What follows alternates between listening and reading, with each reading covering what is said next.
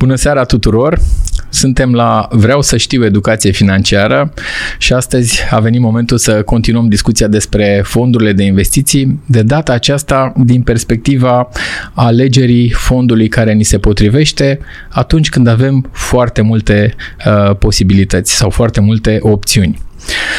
Înainte de a vă prezenta invitatul nostru și de a-i da cuvântul, uh, trebuie să le mulțumim partenerilor noștri, Banca Comercială Română, Bursa de Valori București și BT Asset Management. Cum spuneam, uh, o discuție despre fonduri de investiții uh, alături de Tudor Irimia, directorul de vânzări al BT Asset Management. Tudor, bine ai venit în studioul nostru. Mulțumesc pentru invitație, Horea. Uh, cum spuneam, vorbim despre un lucru care ne pasionează pe amândoi, fondurile de investiții și cel mai important, cum alegem fondul care ni se potrivește atunci când avem mai multe opțiuni. Înainte să intrăm în subiect, uh, uh, te rog să ne povestești câteva lucruri despre tine. Din perspectiva, în principal, știu că ai înființat în urmă cu mulți ani un club de, un club de investiții sau de investitori. Spune-ne tu mai multe că știu că e o poveste interesantă. Da, Horea, e o poveste interesantă, e o poveste care de fapt a început cu dorința mea de a fi broker. Bă, la fel cât că, ca și mulți alți colegi de, de breaslă, văzuseră în filmele uh, americane, voiam stilul ăla de, de viață și am fi vrut și noi să avem contact cu, cu această lume. Așa că am luat decizia de a, de, a, uh, de a deveni broker, fără să știu foarte multe uh, despre, despre această meserie. Uh, a fost o meserie care m-a surprins foarte plăcut. Mi-a plăcut foarte, foarte mult să, să învăț despre piața de capital. Însă, uh, a, a, meseria a venit și cu câteva provocări și merită să le menționăm pentru că vei, vei face legătura cu ce se întâmplă ulterior. Uh, gestionam portofoliile clienților, la fel cum face orice broker, intermediam tranzacțiile și ofeream diferite uh, informații relevante legate de companiile. Erai și tranzic. trader în același timp? Da, doar, da. Erai și trader, eram, și broker și trader? Eram toate la un loc, okay. cum erau mulți pe vremea, la okay. vremea respectivă.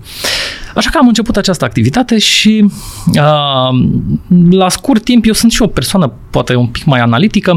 Mi-am dat seama că nu pot gestiona mai mult de 100-150 de clienți, nici nu mai știu cât era cifra, dar știu că ajunseserăm la o cifră de genul acesta.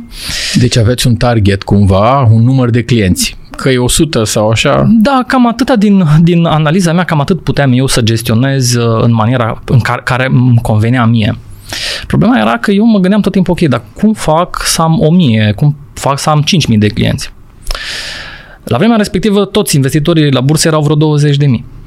Și cu oricine ai fi, ai fi vorbit despre asta, ți-ar fi spus, băi, nu e posibil să, să, se întâmple, să se întâmple una ca asta. Și atunci, următorul gând la care m-am dus a, a fost, ok, cum pot să-mi eficientizez munca astfel încât să ajung la ținta pe care eu mi-o propuseserăm. Și uh, o metodă prin care puteam să-mi eficientizez uh, munca era să, uh, să eficientizez interacțiunea cu clienții pe care, pe care îi aveam. Vezi tu, voi fi sincer cu tine, Horea, eu, mie mă lipsesc anumite abilități, sunt conștient de ele, așa că sunt pe jumătate iertate. Răbdarea nu e una dintre ele. eu nu cred că e cineva perfect acum, fie vorba între noi. E... Așa și... Pot să-ți dau, să spun din experiența mea, după pat, pe la 45 de ani așa începe să sufere răbdarea așa din ce în ce mai mult. Asta ți-o spun din experiența mea, că am depășit 45 nu de foarte multă vreme și... Bun. Păi, uh, da, uh, mă uitam cum, cum pot să eficientizez un pic uh, relațiile cu, cu clienții mei și am observat un lucru foarte interesant. Doi clienți care veneau la mine în aceeași zi puteau să aibă rezultate diferite în urma investițiilor pe care le făceau și depindea foarte mult de mine, informațiile pe care le ofeream, depindea foarte mult de mine timpul pe care îl petreceam cu clientul respectiv și, bineînțeles, în final, acțiunile pe care acestea le alegea. Și se întâmpla ca, după o anumită perioadă de timp, acești doi clienți care au intrat deodată în, uh, uh, discuții. în discuții cu mine să aibă rezultate diferite. Lucruri care nu îmi plăcea neapărat și cum puteam eu să rezolv problema la vremea respectivă a fost să mă îndrept către indici bursieri. Ce făceam uh, pentru a-mi eficientiza munca era să includ foarte mult acești indici în, uh, în portofoliile clienților și asta făcea ca eu să cunosc să, să fiu nevoit să cunosc poate mai puține despre, despre piață, pentru că asta era, asta era o altă calitate care îmi lipsea atenția la, la detalii. Spre exemplu, aveam colegi la vremea respectivă care, pe care dacă îi trezeai în mijlocul nopții știau să zică cifra de afacere a unei companii listată la bursă. Eu nu reușeam să rețin uh, informațiile astea și mi-era foarte greu să gestionez un număr foarte mare de, de portofolii și de informații. Prin urmare, dacă aveam un indice bursier în portofoliile clienților, era suficient să știu piața în ansamblu, era suficient să știu informațiile macroeconomice care jucau un rol important și foarte important știam, dacă vorbeam cu 10 clienți în aceeași zi, știam cum evoluează toate aceste portofolii, fără ca să am informații uh, despre fiecare companie în parte sau să fiu nevoit să dau aceste informații. Deci munca deveniseră foarte eficientă din punctul ăsta de vedere aș spune eu. Uh, însă aveam această țintă foarte mare, eu vreau să am o mie de, de clienți. Ma, eu dacă mă uit astăzi la, la Tudor de acum 10 uh, ani de zile și aș fi șeful lui, aș spune Tudor, vezi că tu trăiești într-o, într-o altă lume. Ceea ce vrei tu este imposibil. Uh, așa că uh, următorul proiect în care am fost, uh, în care m-am angajat a fost cel uh, uh, legat de clubul de investiții de care, sau de investitori, cum, uh, cum ai spus, unde am făcut exact asta. Am încercat să fac acei 1000 de, să, să, să adun acei 1000 de clienți. De data asta nu neapărat clienți, ci membri ai clubului. Uh, a, a fost o, o premieră la nivel național, a fost primul club de, de investitori din România. L-am făcut uh, în parteneriat cu, cu Bursa de Valori București, cu o grămadă de, de instituții relevante din, uh, din piața de capital care mi-au oferit susținerea. Și ce făceam de fapt era să, să creăm evenimente în care chemam uh, profesioniști ai pieței, strângeam o, uh, o, o sală de 30, 40, 50 de oameni, acești profesioniști veneau, ne spuneau uh, părerile lor, cream uh, structuri de portofoliu, discutam strategii, deci era o comunitate extrem de, de interesantă unde se, se făcea mult schimb de informații, iar acest public avea acces direct la uh, CEO-ul unei companii de brokeraj, spre exemplu, sau a unui asset manager și așa mai departe și eu eram uh, uh, intermediarul în această relație între, comunități, uh, între comunitate și, uh, și profesioniștii pieței și a fost un proiect de, de succes, aș, aș spune. Ok, wow, deci ai avut prima idee, ai, avut, ai fost primul cu ideea înființării unui club, dar tot a pornit dintr-o nevoie de la job, de la jobul de broker, exact, exact. Da, ca să încerci să ai clienți mai educați, da? Exact. Și poate și clienți mai mulți, dar cu cât erau mai educați, cu atât te ajutau, că nu mai nu mai consumai așa de mult timp să le explici totul de la A la Z, era clar punct ochit punct lovit. Exact. Pentru mine eficientizarea asta este foarte importantă pentru că în comunitatea respectivă nu doar eu ofeream informații, ei făceau schimb de informații între ei, făceau schimb de informații cu profesioniști de care ți-am spus și atunci iarăși eficientizarea mea era... era uh, uh, asta e foarte interesant. Acum, din ce am observat, există foarte multe cluburi, dar pe internet, pe Facebook, sunt grupuri, de fapt se numesc mai mult grupuri sau cluburi, unde de asemenea oamenii schimbă păreri în mod public sau în mod individual între ei, că de asta nu putem fugi. Adică, până la urmă, uh-huh. creșterea nivelului de educație se întâmplă și în mod organizat, prin uh, cluburi sau prin, uh, prin grupuri pe Facebook sau așa, sau în mod individual.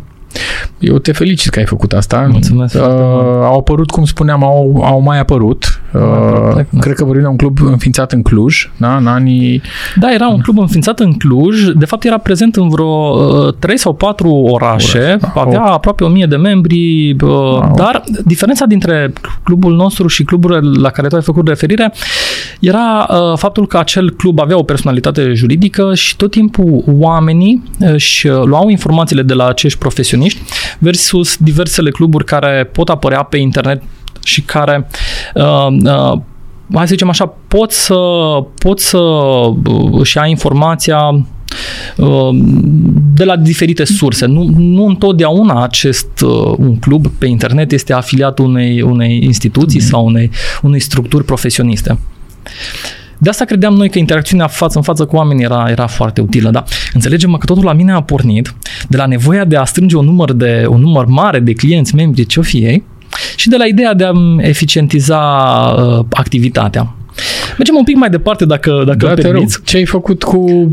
Ai fost broker, da? Deci ai fost broker.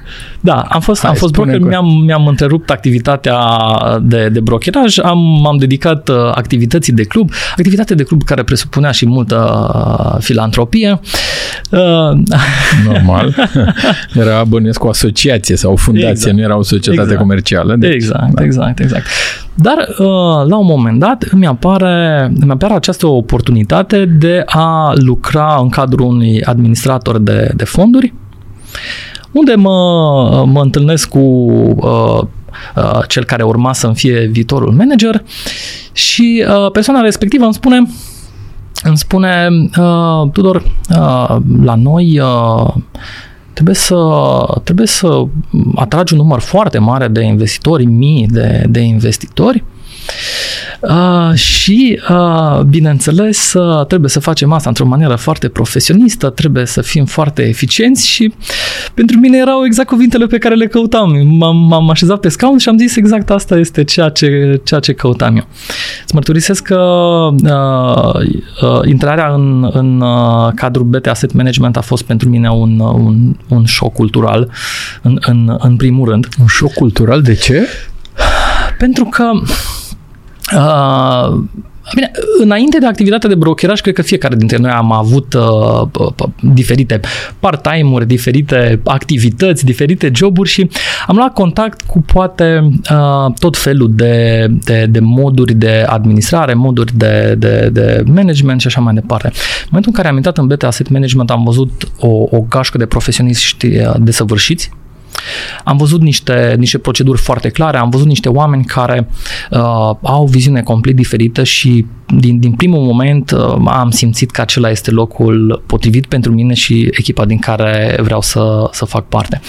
Și uh, mai am o completare aici, dacă, dacă îmi permiți. Sigur. Uh, aș spune că uh, în Banca Transilvania cred că fiecare persoană care a avut uh, puțin succes Uh, cred că are aceste elemente comune, cum este hărnicia, cum este implicarea, cum este uh, uh, uh, etica profesională și uh, cred că uh, cred că oricine care ar vrea să, să ia contact cu această lume în această manieră, cred că poate să o facă în Banca Transilvania. Ce pot să-ți spun este că uh, această hărnicie, cum am numit-o eu, adică acel uh, extra step, acel pas în plus pe care tu îl faci față de, de alții, pot să spun că în, în uh, BT Asset Management și în Banca Transilvania, uh, în primul rând se observă, uh, în al doilea rând uh, este apreciat și în al treilea rând este și recompensat. Ăsta este acel șoc pe care l-am, l-am da, dar foarte pozitiv, acest de șoc fapt, foarte de fapt, ceea ce zici tu, discutăm de o normalitate, știi? Exact. Așa, așa exact. îmi place să cred că ar trebui să fie multe entități, nu cunoaștem, eu personal nu cunosc foarte multe entități, cunosc entități și eu suficiente, exact. dar nu foarte multe, trebuie să recunosc, dar mie mi se pare că îmi spui de o normalitate. Pentru că, de fapt, ca societate de administrare de investiții, nu se poate să, func- să funcționezi fără foarte multe reguli și proceduri. Nu se poate. Nu avem ce face. De etică, de asemenea. Etica este o calitate cerută de reglementările autorității de supraveghere financiară, con- acționarilor, conducerii uh, Consiliului de Administrație, conducerii executive și tuturor oamenilor. Deci e natural să fie așa, ceea ce mă bucur că spui că o spui public, așa se întâmplă, știam și eu că așa se întâmplă. Uh, Mm, hai să ne întoarcem puțin la cum ai ajuns să fii broker. Ne întoarcem înapoi uh, un pic pentru că e important, pentru că am avut aici la masa asta okay. niște oameni care au devenit brokeri fără, sau intrat în piața de capital fără să aibă habar de așa ceva, eventual fiind ingineri înainte, deci complet ah, okay. de pe alte, uh, terminând o facultate complet diferită, uh, luând ziarul cu o seară înainte, ultimul ziar uh, financiar sau ziarul bursa și citind, învățând tot ce se poate cu o seară înainte, tu cum ai ajuns în această zonă?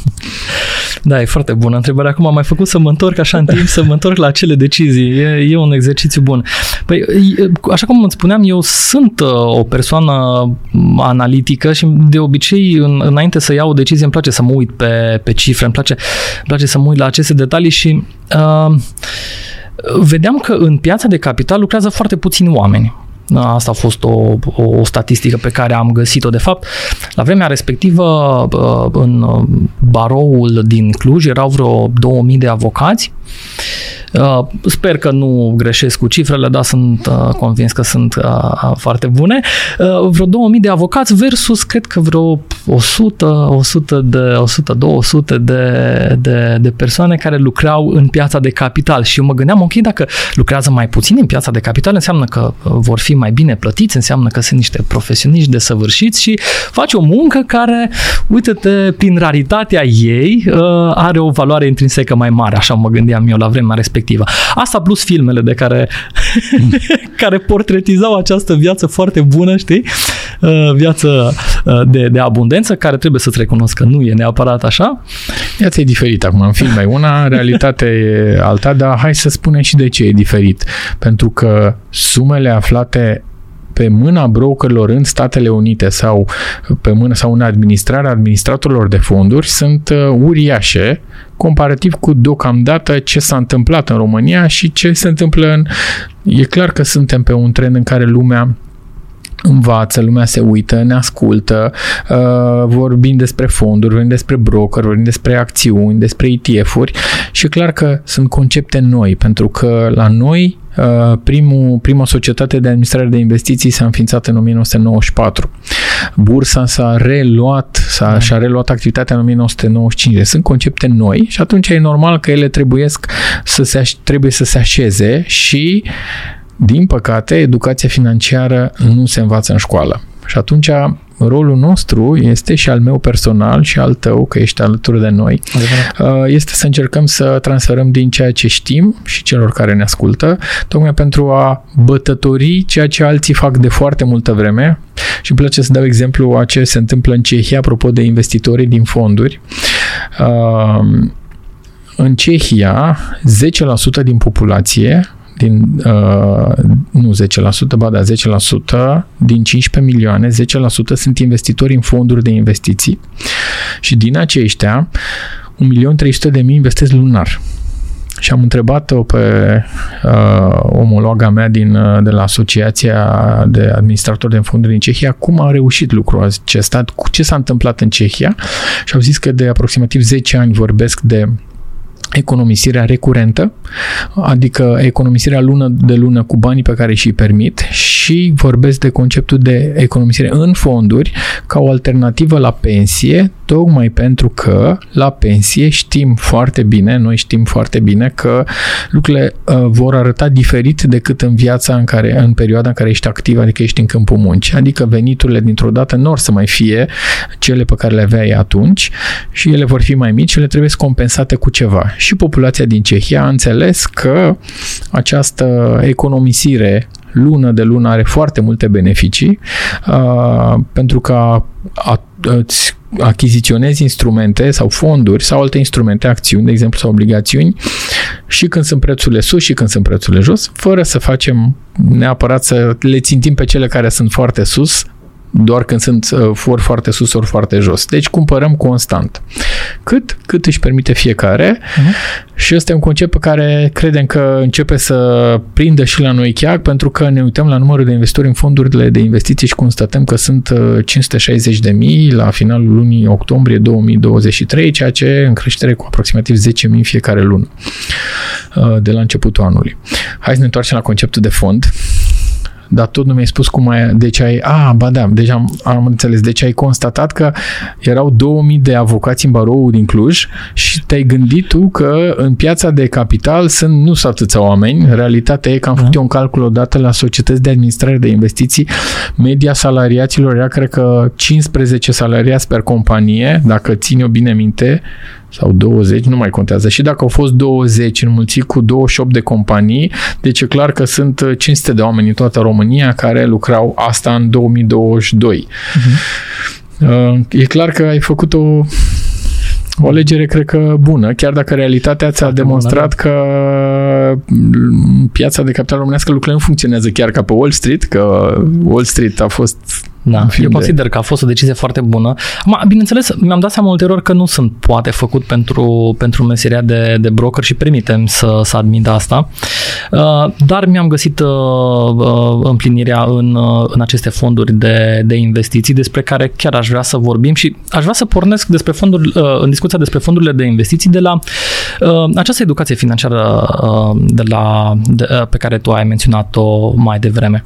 Și aș vrea să-ți fac, să fac următoarea comparație. De fapt, aș vrea să vorbim despre uh, întreg uh, universul financiar care este poate și nu poate, este împărțit în, în, două, uh, în două părți. Prima parte este uh, compusă din cei care uh, au nevoie de o finanțare. Adică de bani. Da, au nevoie de bani și aici uh, noi, în general, cunoaștem toate opțiunile pe care le avem. Avem uh, un card de credit, avem un credit ipotecar, avem uh, un credit de nevoi personale, știm de leasing, știm de o grămadă de, de opțiuni.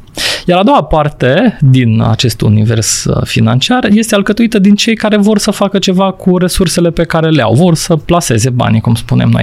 Și aici, de regulă, marea masă a, a populației știe doar despre un depozit bancar. Deci se creează această uh, uh, lipsă de balans. De, de exact, balans. Nu, e un, nu e un echilibru acolo. Exact. Dar iată că în, în, în ultima categorie despre, despre care am vorbit se află mai multe instrumente și cum numim noi acest univers uh, investițional, acest univers investițional este compus din mai multe uh, instrumente cum ar fi fondurile de investiții, dar până acolo poate să fie și un Uh, un cont de economii, poate să fie, uh, pot să fie titluri de stat, pot să obligațiuni. fie obligațiuni în diversele lor forme, uh, poate să fie o pensie, cum ai spus tu. Deci, uh, nu trebuie să fie o pensie, te trebuie, da. trebuie să fie o da. pensie da, pilonul exact. 3, că pilonul 2 e obligatoriu. Exact, exact, da, exact. Adică da. este foarte important ca o persoană să știe în primul rând. O asigurare rând, cu investiții. Iată. E foarte important ca o persoană să știe că are mai multe opțiuni și la fel cum uh, atunci când tu vrei să-ți cumperi cumperi o, un televizor, nu, nu faci un credit ipotecar pentru asta, știi? Normal. Folosești cardul de credit, știi, știi informația asta, la fel și în, în uh, zona de plasamente. Cred că ar trebui să știi să faci diferența în, între instrumentele pe care le folosești. Spre exemplu, să nu folosești un instrument de termen lung pe o perioadă scurtă de timp, știi? Corect. Sau poate să încerci și alte produse când e vorba de, de un plasament pe termen lung, un, un instrument care poate să-ți maximizeze uh, câștigurile pot, probabile. Așa este, cred că ai sintetizat foarte bine, ai împărțit bine. Cei care au nevoie de bani și cei care au bani și trebuie să facă ceva cu ei. Da. Deci Cam ai așa. sintetizat foarte bine. Acum, noi, din perspectiva fondurilor, subiectul de bază la care nu trebuie să ne abatem astăzi, okay. uh, lucrurile sunt, uh, noi le vedem simplu, ele poate nu sunt așa simplu pentru ascultătorii noștri, dar rolul nostru este să încercăm să le povestim pe înțelesul tuturor, pentru că un fond, el este, e, fondurile sunt de două feluri. Fondurile, o spune de la început, fonduri deschise de investiții și fonduri alternative. Okay. Uh, dif, spunem câteva diferențe între ele. Uh, dintr-un fond deschis de investiții poți să cumperi și să răscumperi unități în fiecare zi, pe când dintr-un fond alternativ o faci din când în când, așa cum e menționat în reguli. Ambele fonduri au reguli de funcționare. Uh, regulile de diversificare la fondurile deschise sunt foarte mari, foarte multe, pe când uh-huh. la fondurile alternative regulile de diversificare sunt mult mai puține. Corect. Adică, și dăm un simplu exemplu, dacă la un, un fond deschis de investiții poate să cumpere uh, acțiunea Banca Transilvania doar maxim 5% sau până la 10%, dar tot ce e între 5 și 10 să nu dea mai mult de 40, regula 5-40 o spunem noi, fondurile alternative pot cumpăra, de exemplu, o acțiune Petrom până la 40% uh-huh. sau pentru categoriile de fonduri alternative destinate profesionale, pot să-și cumpere tot fondul o singură acțiune. Da, așa este. Pentru că fondurile de uh, investiții alternative, ele se adresează retail adică mare mase a populației și investitorilor profesionali okay. și cu asta uh, cred că am categorisit destul de simplu. Mai e o diferență, mai poate fi o diferență. Valoarea unității de fond, în ambele, ca să fii investitor, trebuie să deții minim o unitate. Și atunci în fondurile deschise și în alternative trebuie să iei o unitate, dar de multe ori valoarea unității la fondurile alternative este mult mai mare. Poate exact. fi chiar 10.000 de euro sau 10.000 mm. de lei sau chiar mai mult. Pe când la fondurile deschise, valoarea este, de regulă, mm. poate fi 5 lei sau 10 lei sau maxim 100, cred că nu e nimeni cu mai mult de 100. Mm-hmm. Îmi, îmi permit să-ți mai dau rog, câteva detalii despre, despre da, aceste da. fonduri, pentru că am observat de multe ori că ele par uh, un instrument uh, foarte prohibitiv, foarte inaccesibil uh, clienților, când de fapt nu e așa. Un fond de investiții în structura lui este ca și cum noi doi, împreună cu alți 10 prieteni de-ai noștri, ne adunăm la o masă și spunem vrem să facem o investiție uh, împreună. Ca să facem această investiție împreună, noi numim un uh, gestionar al sumelor respective, care în cazul acesta suntem noi administratorul fondului, și care uh, uh, joacă un rol extrem de important, în, în primul rând, în negocierile pe care le poartă uh, uh, cu aceste instrumente financiare. Și îți dau exemplu de cel mai simplu fond. Dacă fiecare dintre noi, cei 10, vrea să facă un depozit bancar și avem o sumă de 1000 de lei, să, spre exemplu, primim o cotație uh, standard. Dacă noi, cei 10, sau poate să fie 100 sau 1000, strângem Uh, acele sume de bani și le încredințăm uh, administratorului respectiv, el poate să meargă cu această sumă mai mare de data aceasta la bancă și să negocieze o dobândă mai bună. Această dobândă pe care primește administratorul negociind uh, colectiv uh, este răspândită în, în, în uh, rândul investitorilor și aceștia obțin în acest exemplu o, un câștig mai mare decât dacă ar fi plasat banii singuri. Asta este o fa- facilitate sau o, un, avantaj. un avantaj pe care îl pot uh, aduce fondurile. Uh, multe fonduri negociază poate și alte uh, beneficii, cum ar fi faptul că, de regulă, aceste fonduri, am dat exemplu de, de, un, de un fond monetar sau bazat pe depozite bancare. Uh, un astfel de fond de regulă capitalizează zilnic dobânda uh, instrumentelor din portofoliu și asta înseamnă că pentru tine, pentru fiecare investitor din acest fond, uh, uh, se va uh, regăsi zilnic o anumită sumă în contul tău care este aferentă plasamentelor respective. Asta înseamnă că dobânda nu, dobânda sau randamentul, mai bine spus, cum, cum numim noi dobânda, este în cazul unui depozit bancar. Dobânda în cazul unui depozit bancar o primești doar la scadență. În cazul unui astfel de fond, acest randament este incorporat zilnic în, în unitatea de fond și asta o vezi tu în soldul uh, fondului.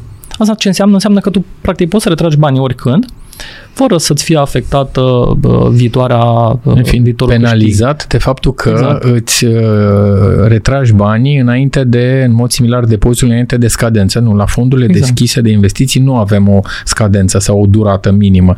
Durata exact. e aceea pe care o o vrem noi, pe care o stabilim noi, care este cea de regulă stabilită de obiectivul pe care îl avem. Exact, exact. Și de aici pornim întotdeauna în discuția cu, clientul de, cu, client, cu clienții de la aceste obiective pe care uh, ei și le setează.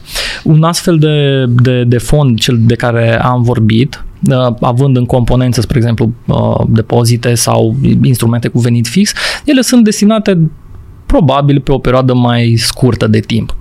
Am spune scurtă de timp, deși noi întotdeauna promovăm o, o, o viziune de termen lung. Spre exemplu, un client care vrea să-și facă, vrea să pună niște bani deoparte, vrea să-și constituie o rezervă.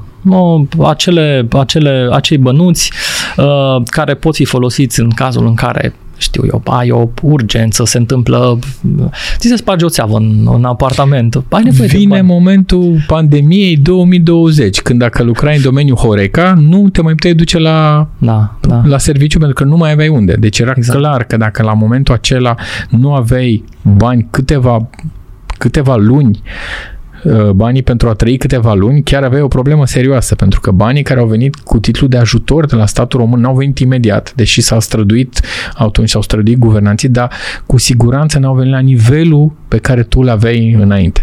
Deci mm. ăsta e un moment, mm. mie îmi place foarte mult să dau acest exemplu, pentru da. că e ca o lebă de neagră. A fost neprevăzut, a venit foarte repede, iar dacă erai, de exemplu, stomatolog sau lucrai în Horeca, nu aveai efectiv unde să te duci. Deci nu aveai uh-huh. pentru cine să muncești. Era dramatic, dar așa a fost. Deci e... ai, ai atins un subiect care este extrem de important pentru mine și pentru noi în, uh, în cadrul societății. Uh, acestea sunt obiectivele principale pe care noi le, le scoatem în evidență când un client ia o decizie. Ce se întâmplă dacă, cum am zis, se, se sparge o țeavă în apartament, ce se întâmplă dacă ai nevoie de bani imediat, dar ce se întâmplă dacă îți pierzi locul de muncă? Tu trebuie să ai deoparte, spunem noi, 3-6 salarii într-o mică rezervă la care să poți apela dacă se produce această lebădă neagră și care să îți asigure faptul că viața ta decurge normal în următoarele 3-6 luni de zile, chiar dacă tu ți-ai pierdut principalul venit. E o chestie foarte interesantă a americanilor, de acolo pornesc uh, toate lucrurile bune, zic eu, în, uh, în piața de capital, unde ei spun că uh, în aceste trei luni de zile acoperite de rezerva ta, viața ta decurge normal, facturile se plătesc la timp, ratele se plătesc la timp, copiii nu trebuie să sufere din, din pricina asta și foarte important, tu ai șansa să-ți găsești următorul loc de muncă având această liniște oferită de cele trei luni de zile să nu fii obligat să iei prima ofertă, care poate nu este cea mai bună pentru tine, doar pentru a asigura următoarea chirie sau următoarele cheltuieli. Și uh, aceste trei salarii puse deoparte mi se pare că sunt, uh, pot să fie o idee foarte bună, dar produsul care este potrivit pentru acest uh, scenariu este un produs la care să ai acces rapid, să nu folosească instrumente cu grad de risc mare, tu tratezi această rezervă exact cum, cum spunem, exact, ca pe exact. o sumă la care poți să Hai să mai vorbim un pic de fond, apropo, pentru că ai atins exemplu cu noi doi și încă 10. Mai trebuie să spunem, și te rog pe tine să spui, de faptul că uh, toți investitorii sunt tratați în mod egal. Exact. Un lucru extrem de important și practic un mit, vezi, Doamne, că investitorii, că unii sunt favorizați în detrimentul altora. Realitatea, spune tu, nu este așa da, așa este. Este un subiect foarte important pentru că vezi că noi ca oameni trebuie să ne regăsim în, în anumite valori și exact cum îți spuneam mai devreme, în, în cadrul fondurilor de investiții, fiecare investitor este tra, tra, tratat egal. Într-adevăr, fiecare investitor are sume diferite, dar procentul de câștig este același, non-negociabil, indiferent dacă ai 1000 de lei sau un milion de lei.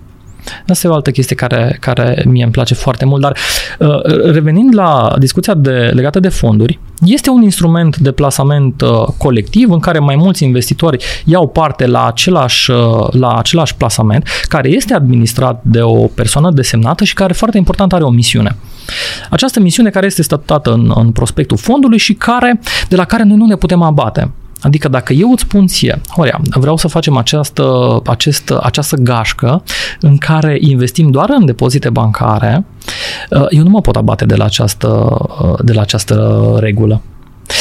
La fel, dacă noi stabilim că vom face investiția în acțiuni uh, uh, listate la bursă sau în titluri de sau sau așa mai departe, tu te vei aștepta ca în cadrul acelui fond să fie doar aceste instrumente și să nu apară lucruri neprevăzute. Deci, vezi că fondurile noastre și cele deschise de data aceasta vin cu o predictibilitate foarte ridicată, se supun unor rigori mult mai, uh, mai stricte și au la bază protecția, protecția investitorilor Hai să dăm câteva exemple. Adică dacă noi doi și încă 10 prieteni ne apucăm și facem un fond, trebuie să scriem niște documente. Exact. Da? Documente, un document se numește prospectul fondului, exact. prospectul de emisiune.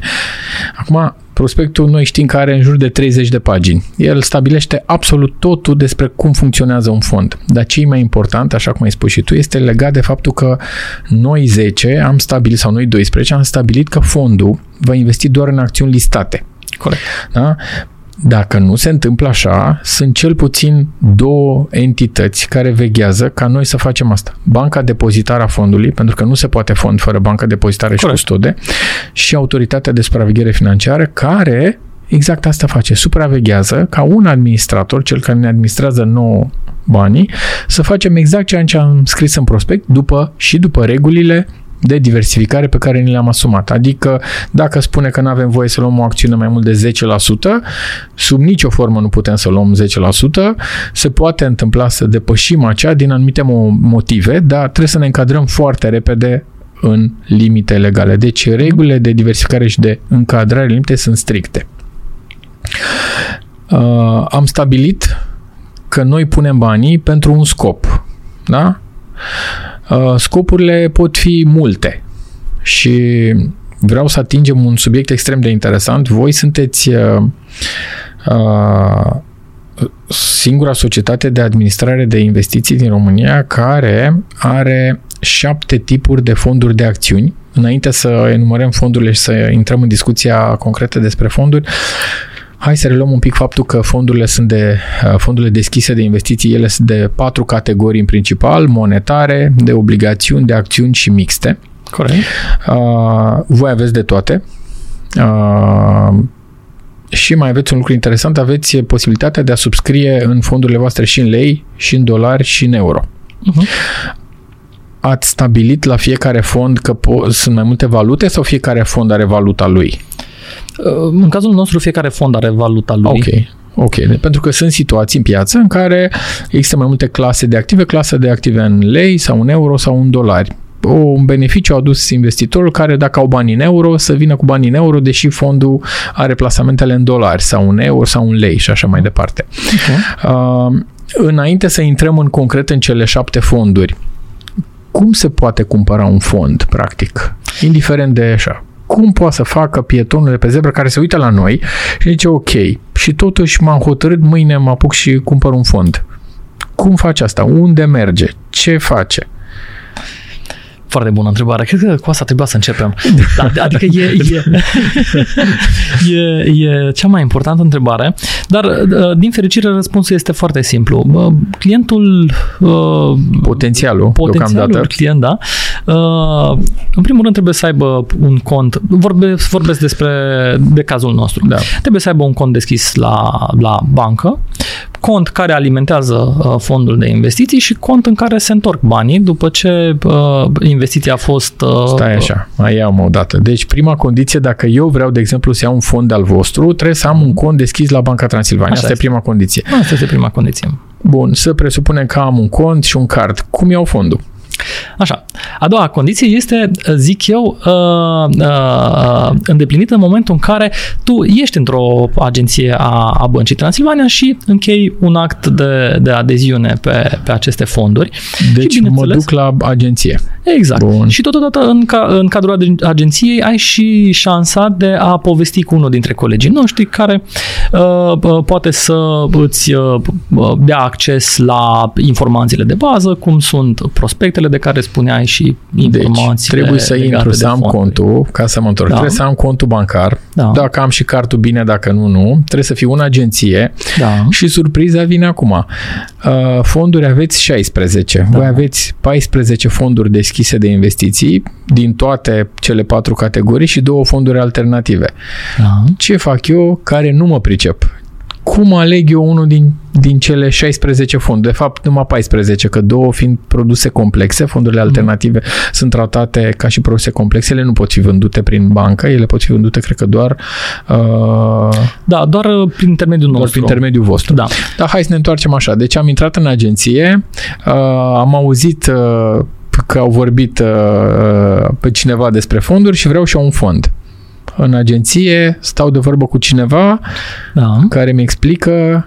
Care îți explică cum, uh, cum uh, funcționează aceste produse. Mă rog, îți, dau, îți dă informațiile uh, publice, să le, să le zic așa, informațiile care sunt disponibile oricum pe, pe site-ul nostru și pot fi accesate și de acolo. Cred eu că poate ar, ar implica și puțină informare din uh, partea ta, să știi bine uh, modul în care ele funcționează și poate uh, tipologia de client cărora li se adresează. Lucru care este uh, făcut public din nou pe site-ul nostru.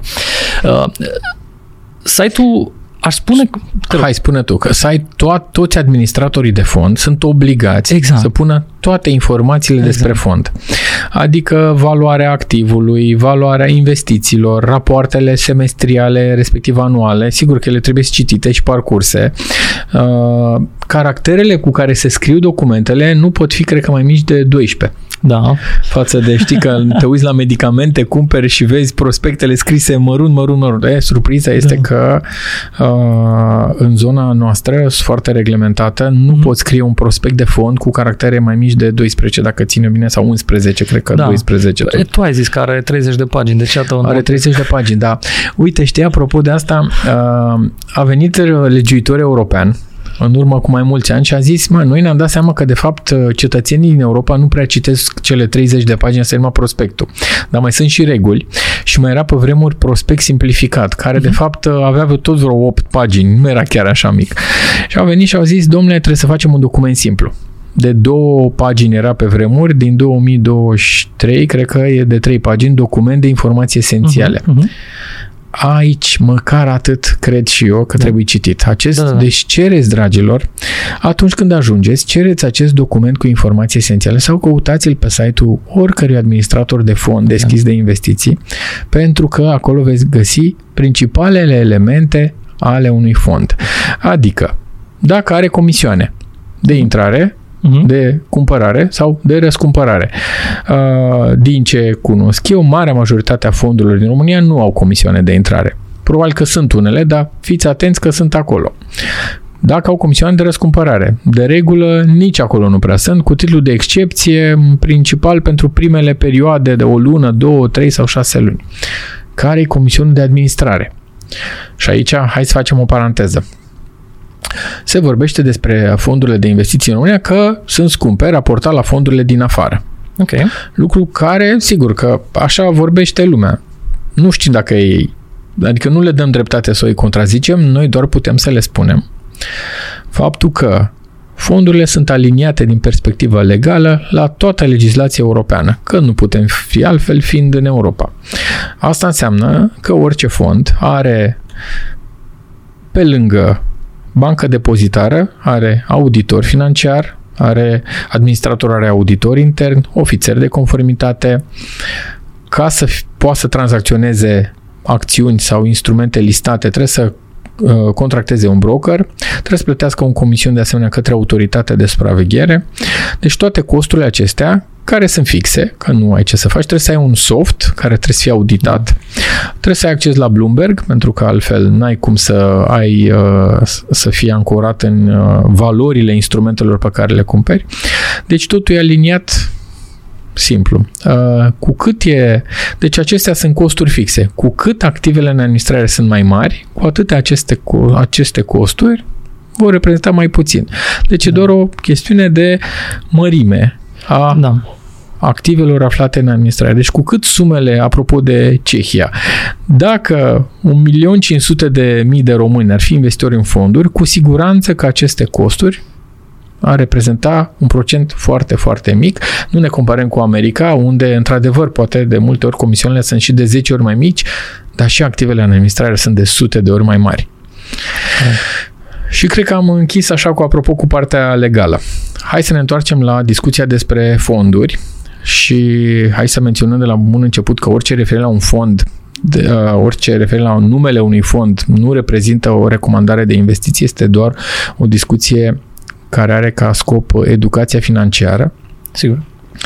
Uh, și începeam eu să spun de faptul că aveți uh, fonduri de uh, instrumente cu venit fix sau de obligațiuni, aveți fonduri de acțiuni și aveți fonduri mixte, nu aveți fonduri monetare. Fondurile monetare sunt o raritate în România, da. trebuie să o spunem. Uh, dar Uh, și uite, uh, faceți un lucru și voi, dar mare majoritate administratorilor. Din denumirea fondului îți cam dai seama cam ce face fondul. De multe ori. Nu-ți dai seama întotdeauna, dar de multe ori îți dai seama. Și o să dau exemplu de la voi. De exemplu, aveți uh, fond BT obligațiuni. E clar că rolul lui este să investească în obligațiuni. Sau aveți un fond BT euro obligațiuni. E clar că tot în obligațiuni, dar în euro. În euro. Sau BT dolar fix. La fel, e același lucru. Nu mai zic de BT euro fix, nu știu ce face BT fix. uh, da, vreau să vorbim despre fondurile de acțiuni, pentru că am constatat că aveți șapte fonduri de acțiuni și ca neștiutor, bărbat fiind, presupunând că aș fi neștiutor, aș zice, ok, sunt șapte în față, doamne, ce nu mi-ai arătat doar două fonduri, Tudor, și să aleg între ele două? Că așa suntem noi bărbații făcuți, adică dacă rogi o doamnă să aleagă între șapte produse, zice, a, păi sunt puține, mai arată în șapte. Dacă rogi bărbații, s-ar putea să zică, a, trebuia să-mi ofer doar două. Uh, voi aveți șapte fonduri de acțiuni. Uh, denumirea te face să intuiești în ce ce face fiecare fond. Discutăm de un fond de energie, BT Energy, un fond de agricultură, BT Agro, un fond de tehnologie, BT Technology, fond de real estate, BT Real Estate, BT Maxim, BT Index România, ROTX și BT Index Austria ATX. Cum de ați înființat atâtea fonduri de acțiuni? Eu- Sunte că e o muncă în spate. Nu se înființează peste noapte. Așa este. Înainte de toate, sunt dator, uh, sunt dator să răspund la întrebarea uh, ce este BTFix. Da, te rog să-mi spui. BTFix este un, un fond de investiții care investește banii predominant în depozite bancare și este exact fondul pe care îl dădeam eu exemplu atunci când spuneam că noi, uh, noi doi împreună cu alți prieteni înființăm un astfel de fond. Întorcându-ne la, la fondurile de acțiuni care practic sunt la pol opus față de acest BTFix, atât ca și uh, politică de investiții, cât și ca uh, uh, perioadă uh, recomandată de, de investiție. Dacă BTFix, fiind un fond bazat predominant pe depozite bancare, are o perioadă de timp recomandată mai scurtă. La fondurile de acțiuni, perioada recomandată este una mult mai lungă, de regulă 3-5 ani de zile. Asta pentru că aceste fonduri de acțiuni pot să aibă, uh, pot să aibă niște fluctuații de-a lungul timpului, cauzate de evenimente, exact cum ai spus tu, de pandemie, de război, de uh, așa mai departe. Însă aceste fonduri de acțiuni... Adică, stai un pic. Adică tu zici așa, voi recomandați, ca toți administratorii, recomandați ca în aceste fonduri de acțiuni să stai cu banii între 3 și 5 ani. Da, Tocmai pentru că, și asta vine normal la pachet cu faptul că nu poți investi în fonduri de acțiuni banii de care ai nevoie mâine. exact. Pentru că dacă Exact. o faci și vine evenimentul neprevăzut mâine, Da. valoarea ta sigur va fi mai mică. Cu cât nu știm, dar sigur va fi mai mică. Și atunci poți să marchezi direct o pierdere. În cazul unui eveniment nefericit. în va cazul fi unui mai eveniment mic, da. nefericit. Dar dacă aștepți 3-5 ani, cu siguranță s-ar putea să ai niște surprize plăcute. Exact. Adică ca acel eveniment nefericit să fie depășit prin revenirea cotațiilor sau prin revenirea economiei la, la stadiul de, de dinainte. Uh, legat de, de fondurile de acțiuni, perioada recomandată este din nou publicată pe site. Fiecare fond, cel puțin dintre ale noastre, au o perioadă recomandată, informație pe care o găsești pe site. Structura de comisioane, la fel, se găsește pe, pe site, toate sunt uh, făcute publice în felul uh, acesta. Au un, un indicator de risc, spre exemplu, care este o scară, un indicator sintetic, uh, uh, cum îl numim noi. Se numea ISRR, Da, e- dar acum se numește SRI. Indicator, indicator sintetic de De risc. risc, da. Așa, care este o scară de la 1 la 7 și care plasează fiecare fond într-o anumită categorie. Cu cât uh, este în, în, în zona de Spre 1-2, șapte. Ah. este un fond uh, mai, uh, uh, mai conservator. Dacă este uh, pe o uh, nu știu, 5, 6, 7, pe, pe scara respectivă, îți dai seama că este un fond mai dinamic și care comportă niște, niște Care riscuri. de regulă are instrument, are acțiuni, Care pentru are că ele vari, ele au, adică acțiunile acelea au, v- au o volatilitate, dar de fapt ele evoluează în sus sau în jos, nu liniar. Exact. Că de aici vine volatilitatea. Exact. Exact. Și atunci, din nou, toate aceste informații tu le poți găsi pe site-ul nostru, care este cea mai bună instrumentă, e, cel mai bun instrument de informare. Și acum haideți să ne întoarcem la uh, fondurile noastre, care sunt foarte multe. Uh, uh, noi, într- într-adevăr, uh, îți dau dreptate, cu cât e oferta mai, mai limitată, cu atât decizia este mai simplă. Uh, Dacă te confrunți cu, iată, o paletă de, de șapte produse, poate să devină mai dificilă. Noi am considerat la, la vremea respectivă și considerăm în continuare că e important ca tu să ai o gamă largă din care să alegi ceva ce te reprezintă pe tine. Și observăm asta în, în, rândul, în rândul clienților, că ei uh, au afinitate față de un anume sector, spre exemplu. Ei vor să investească în energie pentru că uh, uh, în ultimii ani uh, companiile din uh, sectorul energetic au uh, uh, publicat uh, profituri uh, mari și uh, oamenii se gândesc pe bună dreptate că acele companii vor împărtăși uh, profitul uh, uh, acționarilor sub formă de dividende și asta va face ca prețul unei acțiuni, uh, acțiunii respective să crească. Lucru care s-a și întâmplat uh, în, uh, în ultimii 2-3 ani de zile.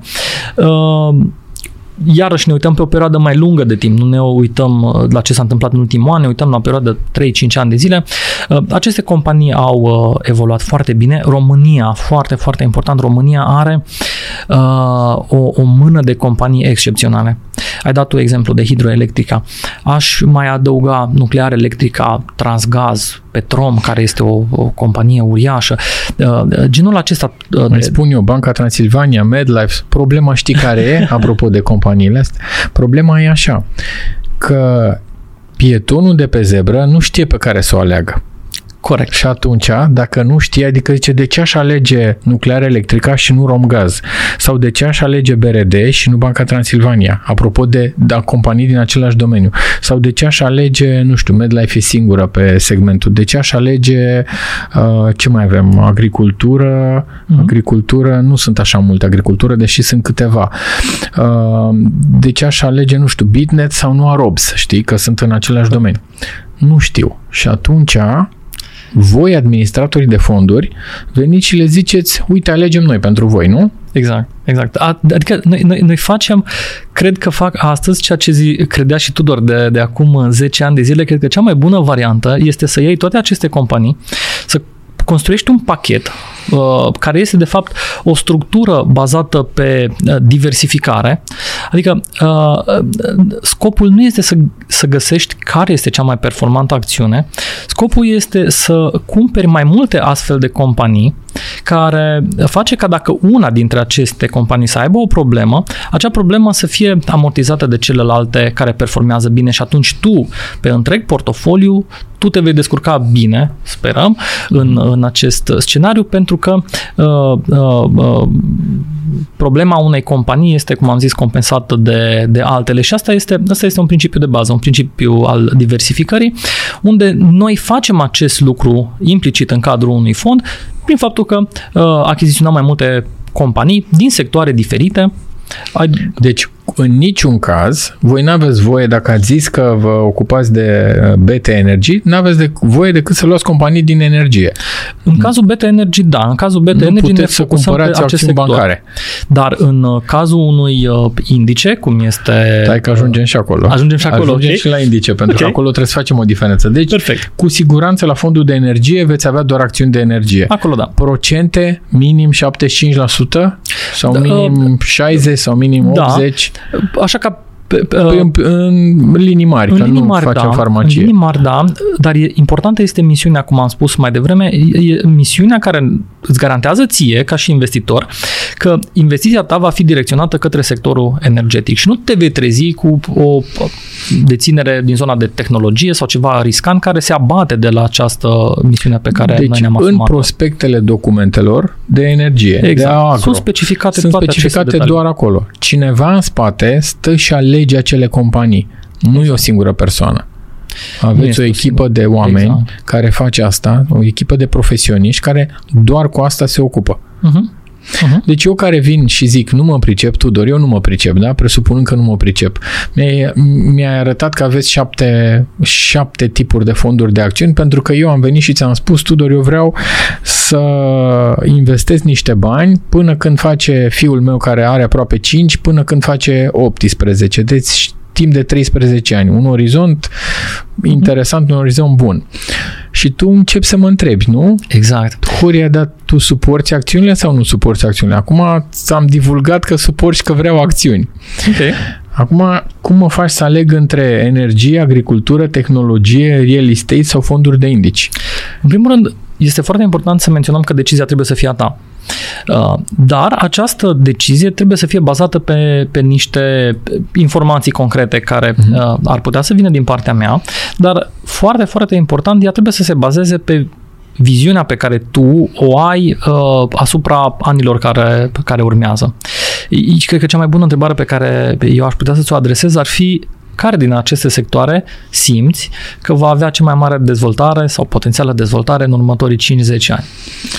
Ok, și atunci trebuie să răspund eu, că trebuie să mă gândesc, că până la urmă decizia mea aparține, decizia pentru aparține. că tu nu ești consultantul de investiții Exact. ca să îmi spui contra unui contract în urma unui semnării unui exact. contract, uite, Horia, eu sunt consultantul tău, trebuie să facem un contract uh-huh. și eu îți recomand după ce te cunosc și îți dau scris că ție ți se potrivește și investește în agricultură, de exemplu. Uh-huh. Atunci eu mă întorc și zic, Tudor, eu cred că eu nu mă pricep la real estate, la nici la agricultură, nici la tehnologie. Am auzit de fonduri de indici și văd că aveți în denumire BT Index România, ROTX. Ajungem să spunem și asta. Eu cred că un, indec, un indice s-ar putea să mi se potrivească pentru că, de fapt, indicele practic uh, replică un coș de acțiuni prestabilit de către bursa de valori. Deci nu-l alegeți nici voi, nu-l aleg nici eu, l-a stabilit bursa. Voi doar îl replicați. E performanța unui indice. Și eu asta am aflat că replic performanța unui indice bursier, fără să mă pricep eu acum că tehnologia, că uh, virgulă, companiile din tehnologie vor performa bine sau de real estate, pentru că eu nu mă pricep. Și atunci am auzit eu că un indice ar fi bun. Pentru că acest indice ia companii din toate aceste sectoare și le adună într-un singur coș. Adică, practic, este un coș alcătuit din mai multe coșuri. Dar haideți să facem un alt exercițiu noi doi și să presupunem că iarăși uh, noi doi împreună cu alți 10, 10 prieteni vrem să facem un, uh, un fond de, de această natură, de, de indice și în felul ăsta uh, să și explicăm ce înseamnă el. Și aș lansa provocarea în felul următor. Haideți să stabilim noi doi, Horia, o mână de acțiuni după următoarele criterii. Și criteriile pe care eu le-aș impune ar fi așa. Să fie cele mai mari companii din țară, să fie cele mai profitabile, să aibă o guvernanță corporativă, cum spunem noi, uh, uh, extrem de bună, adică să aibă niște bune practici, să uh, publice trimestrial rapoartele, să aducă la cunoștința investitorilor toate evenimentele care pot afecta cursul companiei și așa mai departe, adică să aibă o relație foarte bună cu investitorii în, în aceste companii, să aibă o structură de management extrem de bine pregătită, avizată și așa mai departe. Deja, deja criteriile acestea ne duc într-o, într-o zonă în care ajungem să selectăm niște companii care sunt cu adevărat uh, relevante.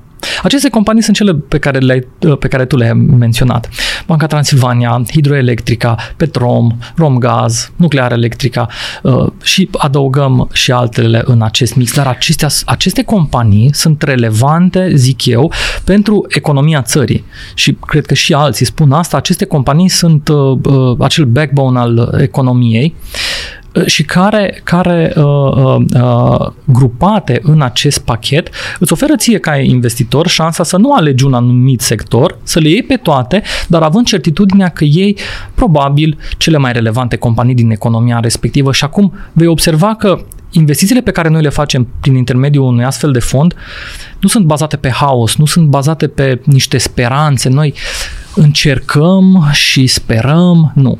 Sunt niște, sunt niște decizii extrem de raționale, sunt niște criterii extrem de bine uh, uh, stabilite, pe care noi le respectăm uh, cu sfințenie, cum, cum bine ai zis tu, uh, și care dau acces unui investitor, în acest exemplu, prin intermediul unui, unui fond cum este BT Index uh, România ROTX, la cele mai mari, relevante, profitabile companii din, din economia unei țări.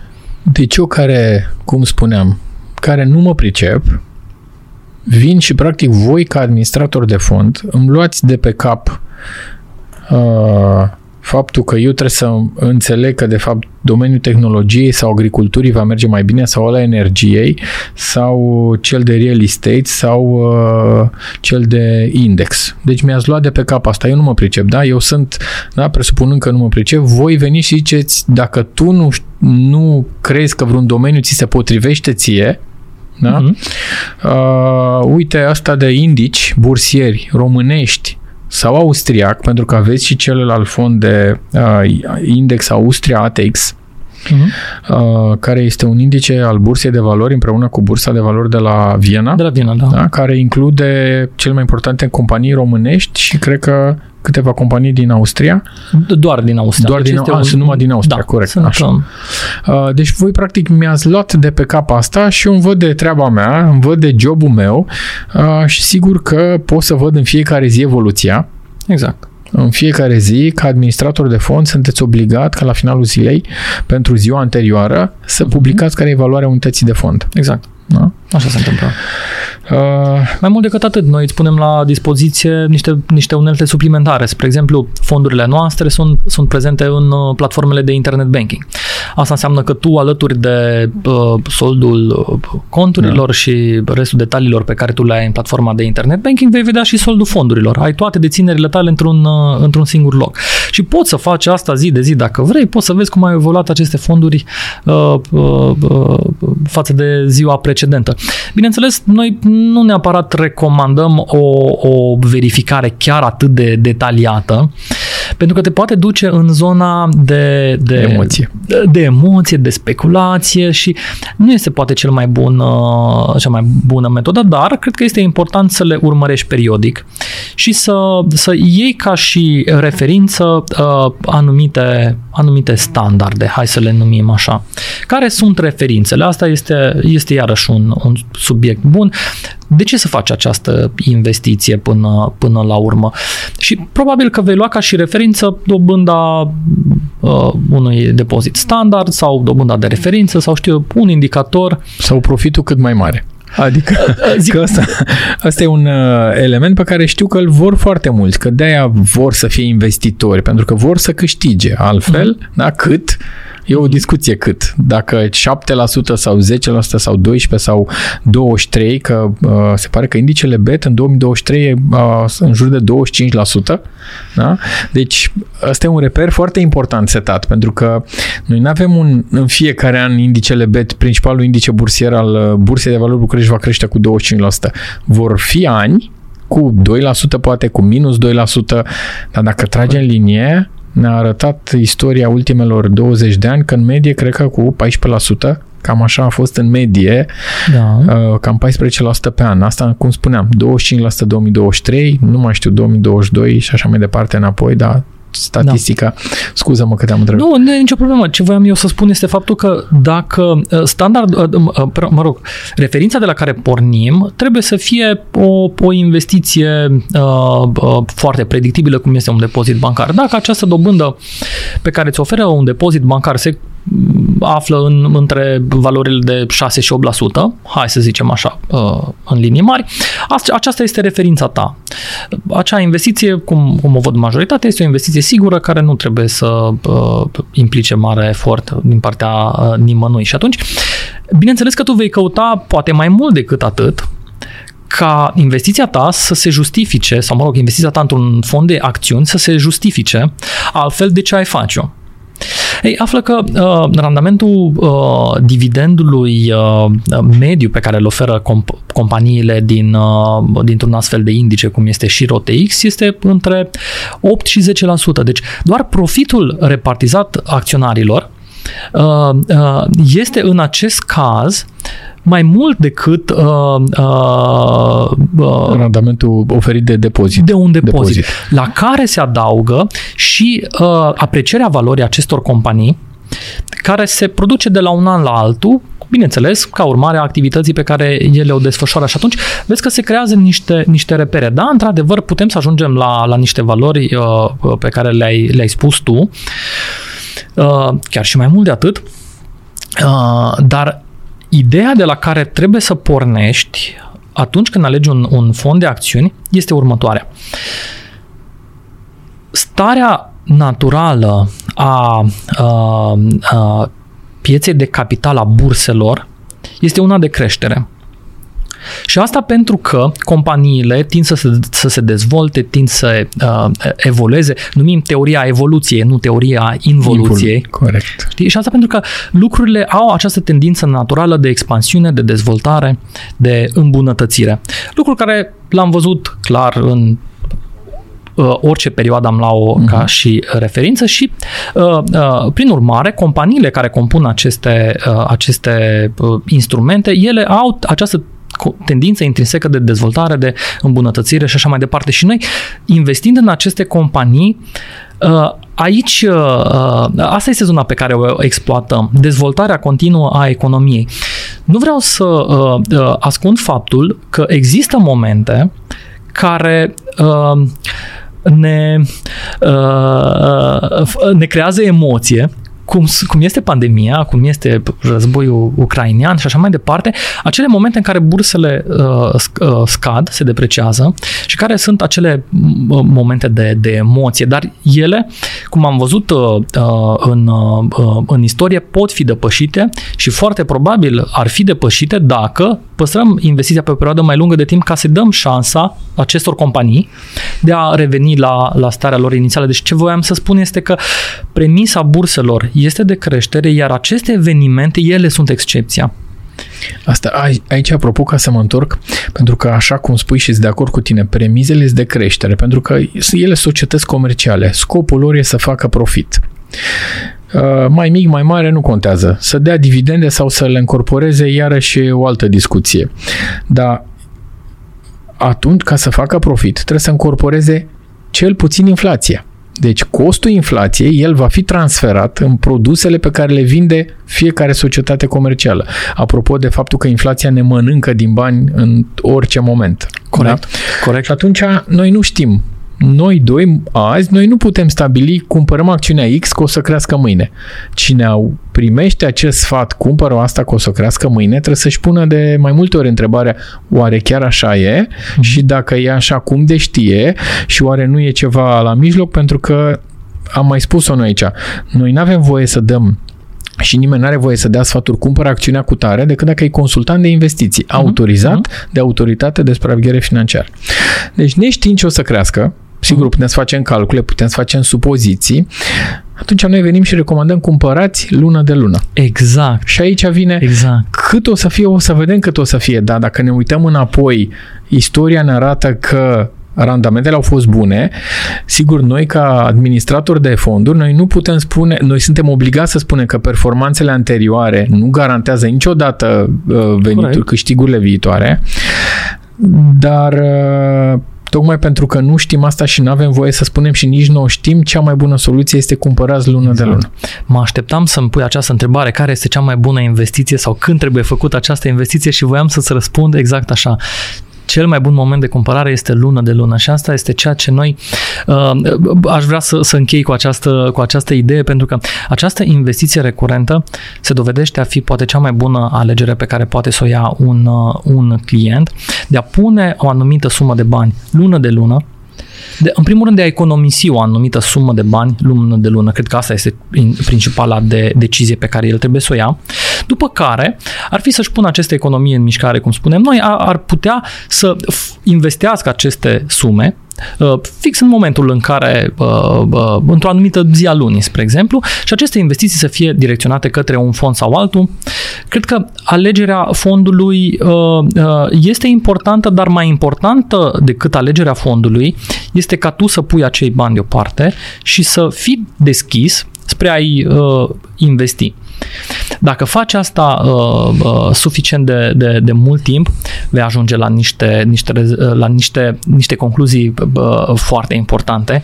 În primul rând, că ele devin un obicei, Asta e foarte bine, obiceiul, exact. Ele creează niște automatisme în, în mintea ta și ce am observat în, uh, în cazul clienților noștri este următorul lucru. Ei de obicei spun, uh, spun așa, voi pune bani deoparte pentru uh, uh, să-mi cumpăr o poșetă. Uh-huh.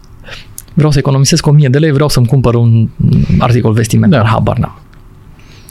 Fac asta, văd că nu este foarte greu, după care uh, se gândesc, ok, am ajuns la 1000 de lei, nu a fost foarte dificil, dacă mai fac același lucru pe care l-am făcut uh, până în acest timp, încă o dată, pot să ajung la uh, uh suma de 2000 de lei care îmi permite să cumpăr un gadget uh, copilului. Și faci asta.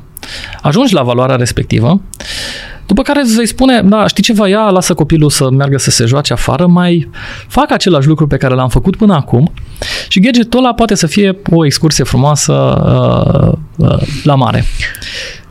Această, aceste obiective care se metamorfozează sunt alimentate de uh, această economisire și investire recurentă, care din punctul nostru de vedere este cea mai bună uh, decizie pe care o poți lua pentru viitorul tău și află că aproape 50% dintre clienții noștri folosesc această metodă de, de economisire și investire automată lună de lună. Sincer, mi-a atras atenția faptul că aveți 142 de mii, 142 de mii de investitori în toate cele 16 fonduri. Da. Uh, și sigur că vă felicit că ați reușit să transferați aproape jumătate să fie investitori lună de lună. Exact. Pentru că, da, și eu cred foarte mult în treaba asta și eu personal fac același lucru investesc lună de lună suma pe care mi-o permit, uh, pentru că n-am de unde să știu ce o să crească mâine, ca să mă întorc.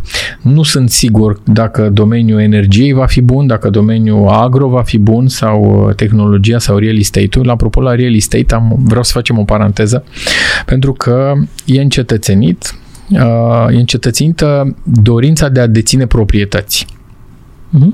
Și voi alături de alți administratori, nu știu dacă voi ați fost primii administratori care ați înființat un fond de real estate, practic ați venit cu o soluție uh, prin care, de fapt, voi cumpărați cu ajutorul fondurilor, prin intermediul fondului, cumpărați acțiuni la companii, la companii listate din domeniul real estate. Deci, uh-huh.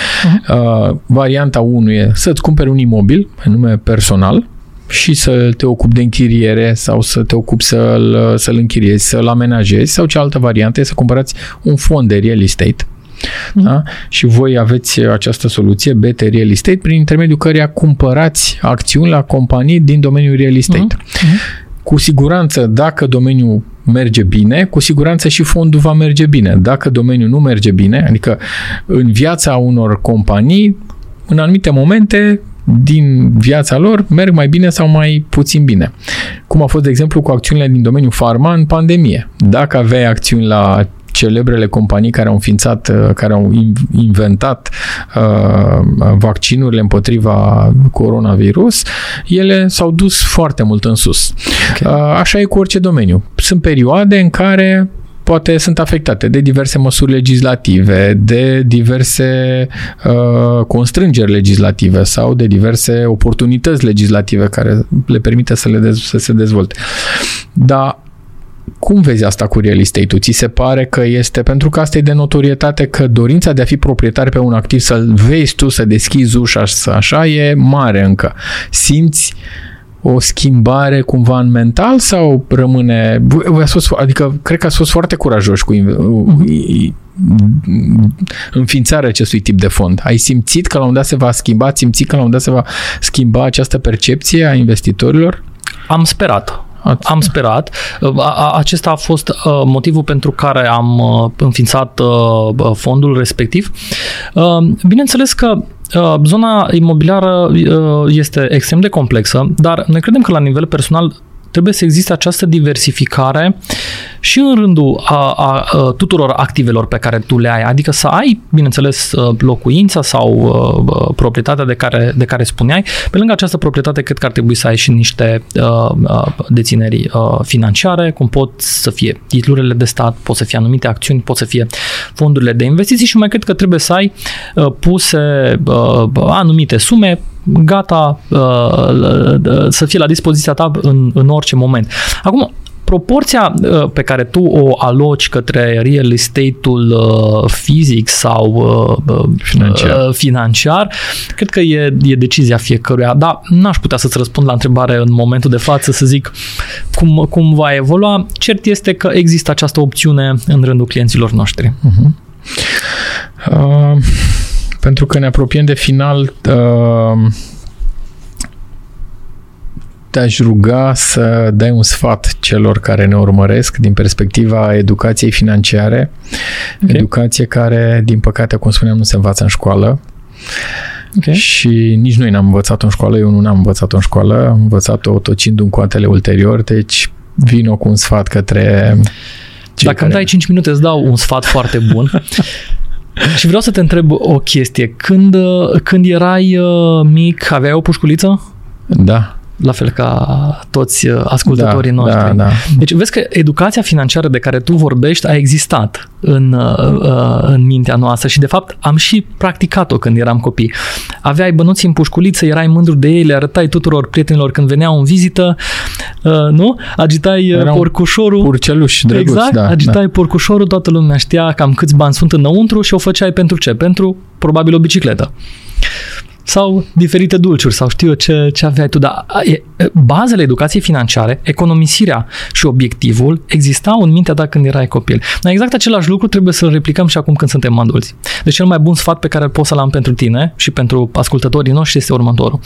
Încearcă să pui niște bani deoparte, încearcă să pui acele investiții în mișcare folosind oricare dintre produsele din acest univers uh, investițional de care am vorbit uh, și sunt aproape sigur că dacă noi doi, eu îți lansez această provocare ție, de a pune 100 de lei deoparte, lună de lună, în timp de un an de zile și peste un an de zile, noi ne reîntâlnim la această discuție, sunt aproape convins că nu îmi vei spune, Tudor, ce idee proastă mi-ai dat să pun deoparte 100 de lei, nu a funcționat.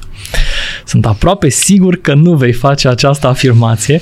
Din contră, sunt aproape sigur că va fi una dintre cele mai bune decizii pe care ai putea să o iei, acum știu că în cazul tău este deja luată, dar o decizie pe care sunt, sunt șanse foarte mici de a o regreta, dar foarte mari să-ți deschidă drumul către, către altceva și să te pună pe această traiectorie de care tu vorbeai. Deci cred că ăsta este de departe un sfat pe care uh, uh, l-au urmat, cum ai spus tu, o bună parte dintre clienții noștri, care în momentul în care se confruntă cu o factură de utilități, cu o cheltuială neprevăzută, cu uh, orice de genul acesta, pot să, a, a, pot să folosească acea rezervă dar totodată pot să se gândească la viitorul copiilor lor, pot să pună niște bani deoparte pentru copii, pot să se gândească vreau să uh, cumpăr un autoturism, vreau să pun bani deoparte pentru studii și faci acest lucru lună de lună, folosind niște instrumente care îți dau șansa de multiplicare a acestor sume.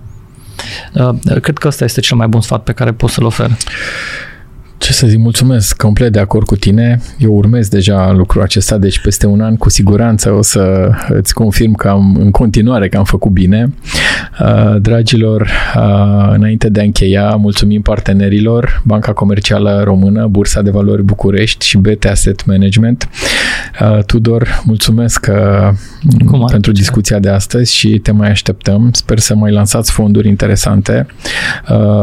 Doresc acum una peste alta să fie pe masă pentru alegerea, investi- pentru ca investitorii să aleagă multe soluții și eu personal vă încurajez să o faceți. Cred că e bine să avem de unde alege. Perfect de acord. Până data viitoare, până data viitoare, cele mai bune gânduri.